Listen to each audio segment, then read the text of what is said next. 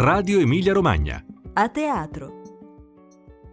Dal taccuino del critico gli spettacoli da non perdere dall'11 al 25 novembre. Ospite della puntata è Renzo Franca Bandera. Bentrovati a teatro da Piera Raimondi, seconda puntata della nostra rubrica dedicata a perlustrare le stagioni teatrali dell'Emilia Romagna in compagnia di un critico teatrale che ci consiglia i suoi tre spettacoli da non perdere. E oggi sbirciamo nel taccuino di Renzo Franca Bandera, firma del magazine online PAC, Pane, Acqua, Culture, da poco cittadino bolognese, quindi questo è anche un benvenuto in Emilia Romagna. Buongiorno Renzo Franca Bandera. Buongiorno a tutti voi buongiorno agli ascoltatori. Partiamo subito, qual è il tuo primo consiglio?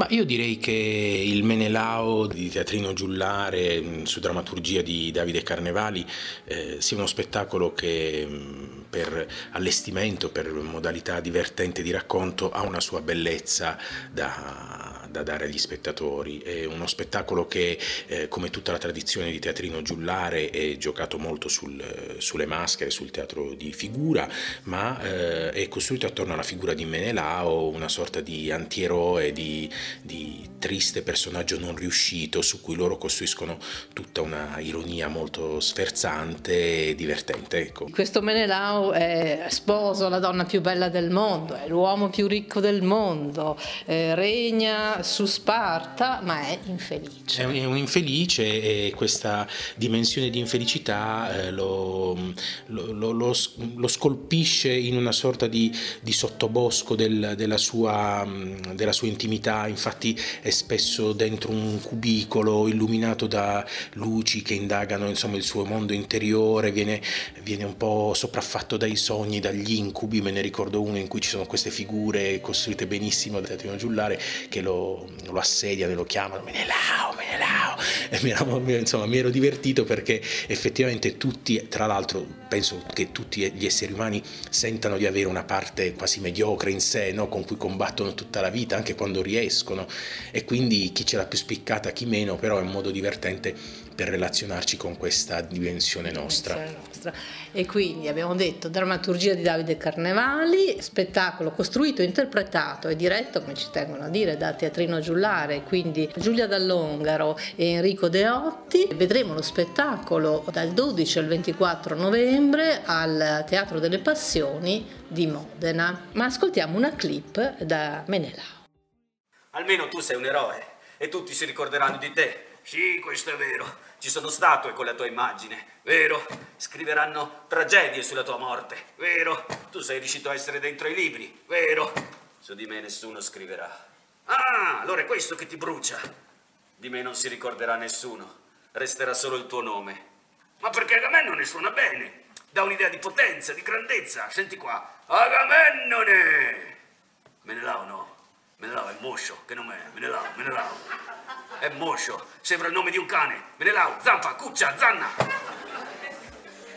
Renzo Franca Bandera, se un desiderio insaziabile, sempre rinfocolato per tenerci in fondo anche schiavi, era quello di Menelao, non va meglio alla disperata congerie di esseri umani del secondo spettacolo che ci consigli. Che è Animali da bar di Carrozzeria Orfeo. Come già il titolo evoca, eh, la scena è costruita attorno ad un bancone da bar, convengono in questo luogo eh, una serie di personaggi personaggi di, di, alterne fortune, per non dire di pochissime, che trovano sul palcoscenico la forza di raccontarsi e di in alcuni casi agire fra loro. Il codice è quello di Carrozzeria Orfeo, molto pop, eh, attuale, con un linguaggio assai vivace, al limite del crudo, ma è una delle realtà che negli ultimi anni a teatro sta vivendo una stagione insomma, di popolarità importante e non solo a teatro perché è in uscita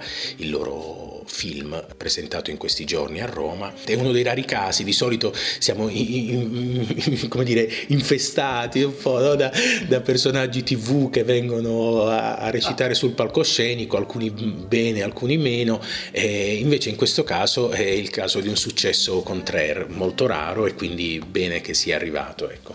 Eh, Gli animali da bar. Sentiremo tra poco una clip con una voce fuori campo che è quella di Alessandro Haber e vedremo lo spettacolo il 15 novembre al Teatro della Rocca di Novellara.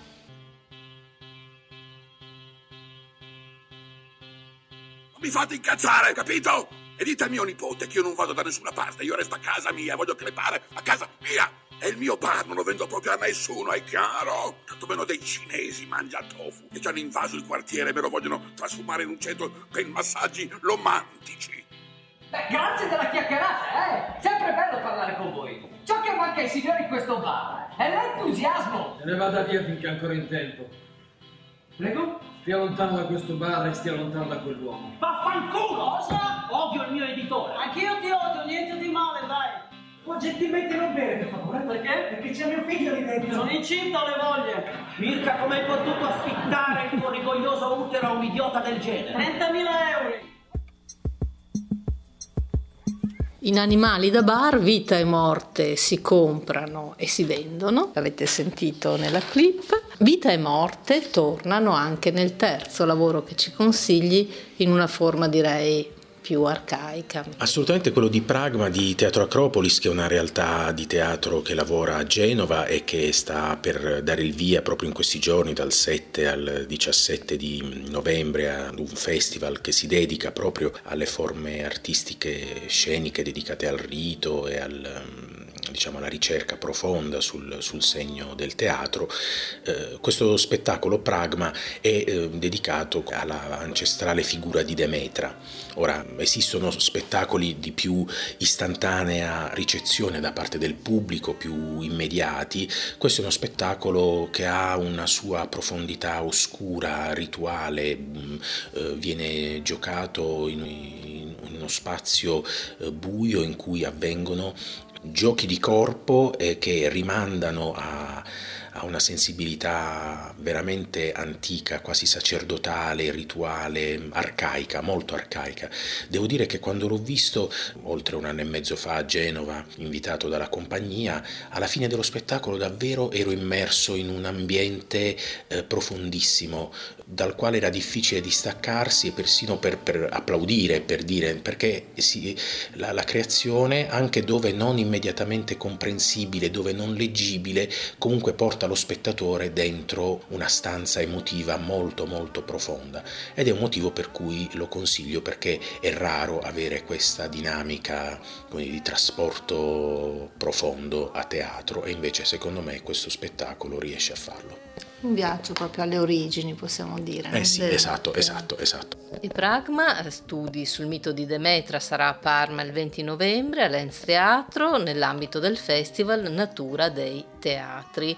E grazie, grazie Renzo Franca Bandera di essere stato con noi. Io vi do appuntamento il 25 novembre eh, con la nuova puntata di A Teatro e grazie ancora. E grazie a voi e un saluto ancora agli ascoltatori.